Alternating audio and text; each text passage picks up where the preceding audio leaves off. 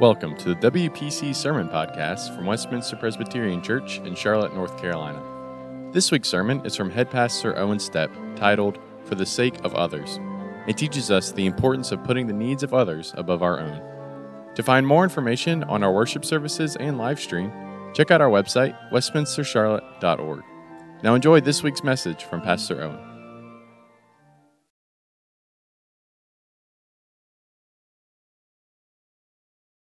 The reading uh, from Scripture this morning is from Philippians 2. if then there is any encouragement in Christ, any consolation from love, any sharing in the Spirit, any compassion and sympathy, make my joy complete. Be of the same mind, having the same love, and being in full accord and of one mind. Do nothing from selfish ambition or conceit, but in humility regard others as better than yourselves. Let each of you look not only to your own interests, but to the interests of others. Let the same mind be in you that was in Christ Jesus, who, though he was in the form of God, did not regard equality with God as something to be exploited, but emptied himself, taking the form of a slave being born in human likeness, and being found in human form, he humbled himself and became obedient to the point of death, even death on a cross. Therefore, God also highly exalted him and gave him the name that is above every name, so that at the name of Jesus every knee should bend in heaven and on earth and under the earth, and every tongue should confess that Jesus Christ is Lord to the glory of God the Father. This is the word of the Lord. Thanks be to God.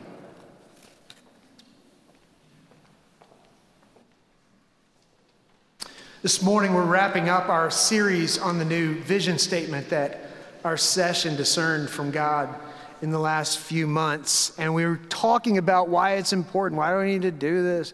But one of the reasons that is so important for us is that we believe that God is giving us a vision for who He's calling us to be in this season of our life together in ministry. And vision is great because it always looks forward. Oftentimes in churches, our great temptation is to look back, right? Remember how great things used to be. Even in this emergence from the season of COVID, I think there's a great temptation among us to just get back to like it was. But I believe the gospel of Jesus always calls us to look forward to the people he is calling us to become and to be, that we might fulfill his mission as well. And for us, this vision statement that we feel like we've been given is that we are inviting people to life in Christ, live together, for the sake of others. And one of our elders said it well when, when she said, I think if we were kind of putting this in writing, it, the first part, inviting people to life in Christ, should be in like 36 point font, right? Bold letters, all capitals.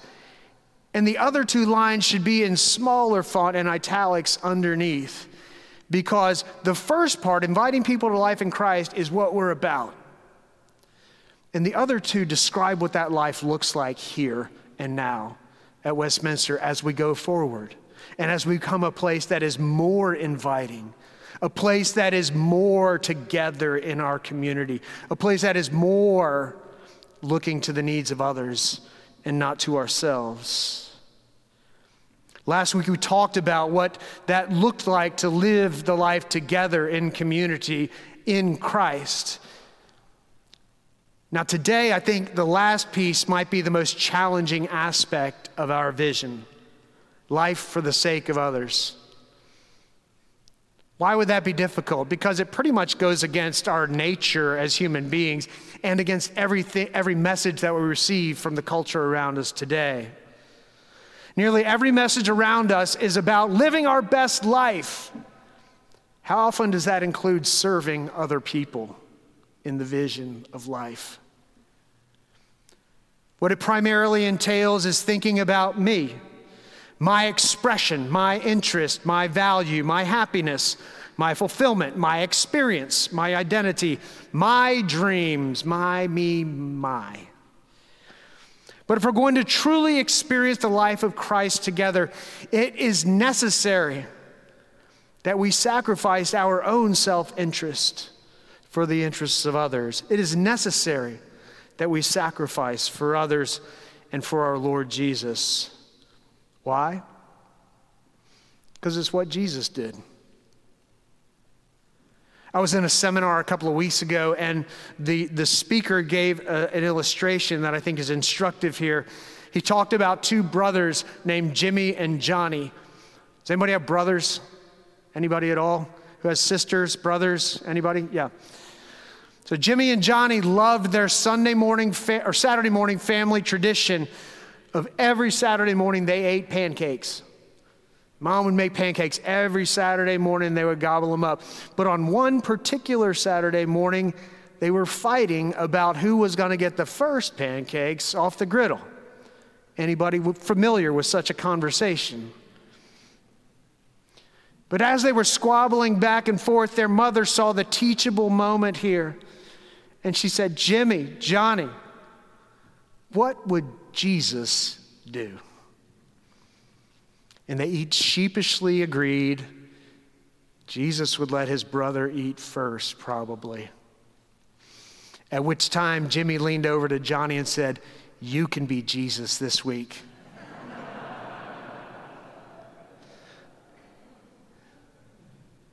Putting the interests of others before ours is hard. It's difficult. It doesn't come naturally. And it's not encouraged in the environment around us today.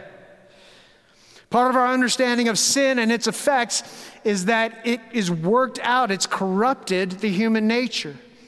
We who were created in the image of God, that God called good, stamped us with his image, have become corrupted such that we do not naturally turn outward toward God and toward our neighbors in love, but we turn inwardly and look to our own self interest before we look to the interests of God and others. We see it all the way back in Genesis. In chapter 3, when Adam and Eve were told by the serpent one thing you can be like God. And so they walked away from God, and then they turned on each other. When Cain killed his brother Abel because he was jealous of the praise that God gave to his brother, we're very concerned about who gets the credit and from whom it might come. The distortion of the image in the human life is manifest in our self obsession and self absorption. And I believe that this is precisely the reason that when Jesus asked what was the greatest commandment, he gave two love God with all your heart, mind, soul, and strength, and love your neighbor as yourself. Because in obedience to these commandments, it gives us a corrective against the drift that sin has corrupted into our lives. It elevates naturally our concern for God and others. So, as disciples of Jesus, we do what he does. We emulate him. We apprentice under him and do what he does. Paul wrote this letter to the Philippian church. As I said last week, one of the things I love about the letters of the New Testament is they were all just trying to figure it out. They were all first generation Christians that had come from some other religion, some other ethnic background that told them who they are. And now they're together in this church following Jesus. How do you do that? How do you overcome all the things that divide? How do you overcome the obstacles that prevent us from being together? But Paul provides a clue about how we should live together by looking at how Jesus lived with the people around him. He writes, Be of the same mind, having the same love, and of one accord and of one mind. Do nothing from selfish ambition or vain conceit, but in humility regard others as better than yourselves. It's important to note that when Paul wrote this, that they should have the same mind, I think. And if you look through the uh, second chapter of Philippians, one of the things you'll see over and over again is be of the same mind, be of the same mind, be of the same mind. What does he mean? That we have to agree on everything? Paul is not saying that we have to think the same thing about everything, but we have to think the same way.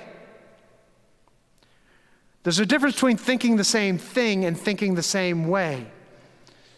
And when you take these three injunctions together that he gives, that we be of the same mind by having the same love and being unified, you start to understand what that way of thinking is that he's trying to impart to the believers at Philippi. It's not groupthink, lockstep, cult like assent to ideas, but it is an agreement that the way we will think is in loving one another and sacrificing for one another. Why? Because Jesus did that for us. When he came to earth and when he suffered and died, he was considering our interests and not his own. It was not a promotion for Jesus to become human and come to earth. And yet he did it. Paul writes to the church If then there is any encouragement in Christ, any consolation from love, any sharing in the Spirit, make my joy complete, be of the same mind, have the same love, be in full accord and of one mind. Think the same way, have the same love. Again, he's not saying that we all have to think the same things, but he is calling us to alignment in our commitments to love one another. And this is part of the renewing of our minds that he talks more about in places like Romans chapter 12. The way we think in Christ is the way of love and of unity in him. That's the positive side. The positive side to be of the same love, be united in him. And he also goes on to tell us what we're going to have to leave behind if we're going to be in Christ in that way. Do nothing from selfish ambition or conceit, but in humility regard others as better than yourselves. Can you think of a more antithetical statement to where we are in 21st century America than to say, in humility, regard others as better than yourselves? Let each of you look not to your own interests, but to the interests of others. This word in here, conceit, in the, in the original Greek, it's literally translated empty glory. So do nothing from a sense of empty glory. What's empty glory? It's glory that has its roots in pride and insecurity, in wanting what we want, when we want it, how we want it, and the fear that we will not get it. Our tendency is to glorify ourselves, to glorify our interests, our achievements. But Paul rightly points out that all of that is empty because it knows nothing of God or of loving our neighbors. It's truly an empty life. Hear this. It's truly an empty life that seeks the praise of the people around us for our affirmation and for our identity. People who constantly seek the affirmation of all their choices and of all their credit, seeking the praise of others for how good or powerful or godly they may appear, are seeking empty glory, hollow prizes in the end. Whenever we live for our own sake, to fulfill our own desires, or piling up our achievements, what we're truly piling up is empty glory, meaningless victories along the way that are worthless in the end. And, and when we look not to our own interest and toward the interest of others, we do one of those things that's my favorite image, one of my favorite images of what we are in the body of Christ. We make room for others. We make room for others. We make room at the Lord's table for whoever would come. We make room in worship for anyone who would seek and praise the Lord Jesus Christ. We make room in our studies and in our ministry and in our missions for all who would join. But sometimes that takes us putting ourselves out just a little bit. Whether it's our preferences for how we dress or how we sing or how we gather or when we gather or what that might look like, part of the humility of Jesus that we emulate is putting the interest of others before ourselves. I believe it can be a primary spiritual discipline in our time and place to make room for others. In our consumer culture, we are taught over and over again get it how you want it. Whether it's at Burger King, right? Or the customization of your car or your house, get it exactly how you want it because that's what matters. Friends, in the body of Christ, there's something more important imitating Jesus, who put the interest of others before himself. And that's what Paul is pointing toward, toward these Christians that are trying to figure out how to live together, how to grow and follow Christ together. He's saying, Look at Jesus, look what he did. Take a clue from him. And that's what it means to be part of the body of Christ. We don't always think the same thing. We don't always have the same preferences. But we can think the same way and share the same love as the body of Christ. Put others first for the sake of God inviting them to come to the table as well. For God inviting them to become part of his family as well. And the most critical question, as usual, that we come to is why? Why would I look to the interests of others before myself? Why would I think more highly of others than I think of myself? I'm a pretty good guy, right? I deserve to be fulfilled. Well, that's what Jesus did.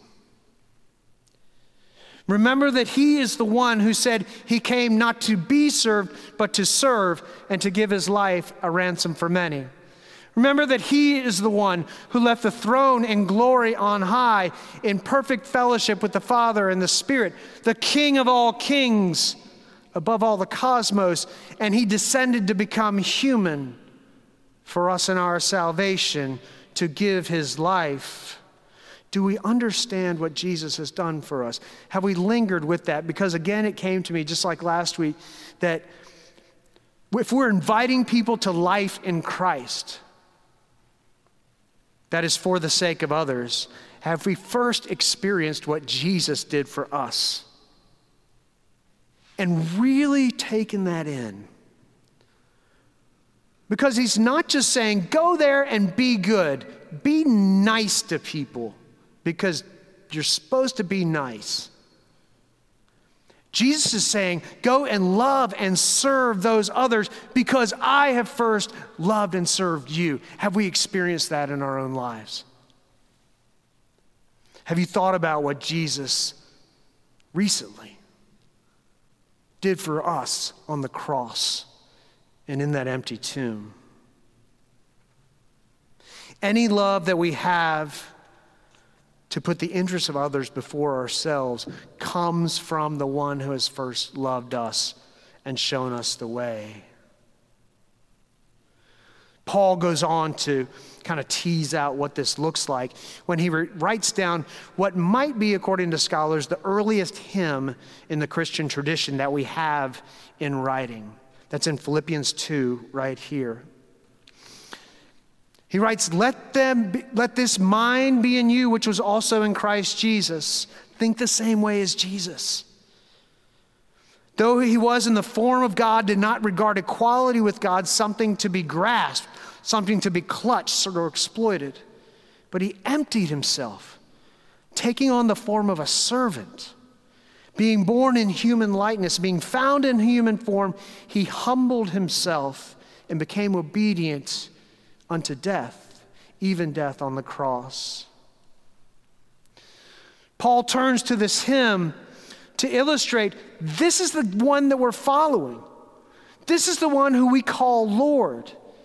I think we're supposed to live like he did, think like he thought.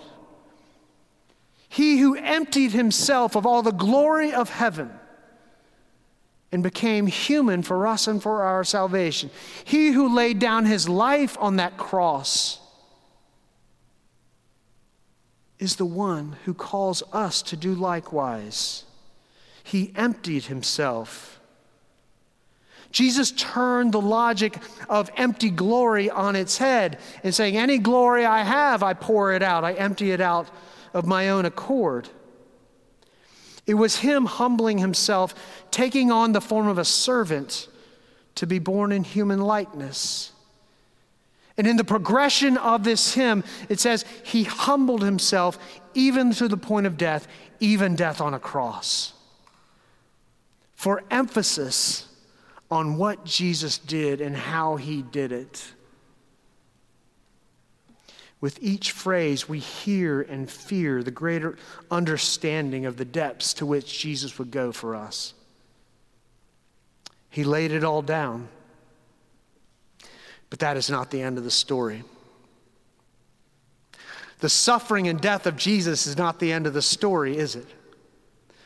And the hymn goes on to say, Therefore God also highly exalted him and gave him the name that is above every name, that at the name of Jesus every knee shall bow in heaven and on earth and under the earth, and every tongue confess that Jesus Christ is Lord to the glory of God the Father. When we humble ourselves as Jesus did, we give God the opportunity to raise us up. Otherwise, it's other, in other places it says, humble yourself in the sight of the Lord that he may lift you up in due time. So, whose praise is it that we are looking for, friends? Is it our own? Our own stamp of affirmation on our own lives that says, I have been successful, I have been glorious in my life? The success of our parents or our friends, everybody looking at us and saying, wow, how godly she is. What, how amazing he is. Is that what we're looking for? Or are we indeed waiting for our Lord on that day when our strength is fading? When the end draws near and our time has come, do we anticipate seeing our Lord and really waiting for Him to be the one? If everybody else misses it, do we await the word of Jesus to say, Well done, my good and faithful servant?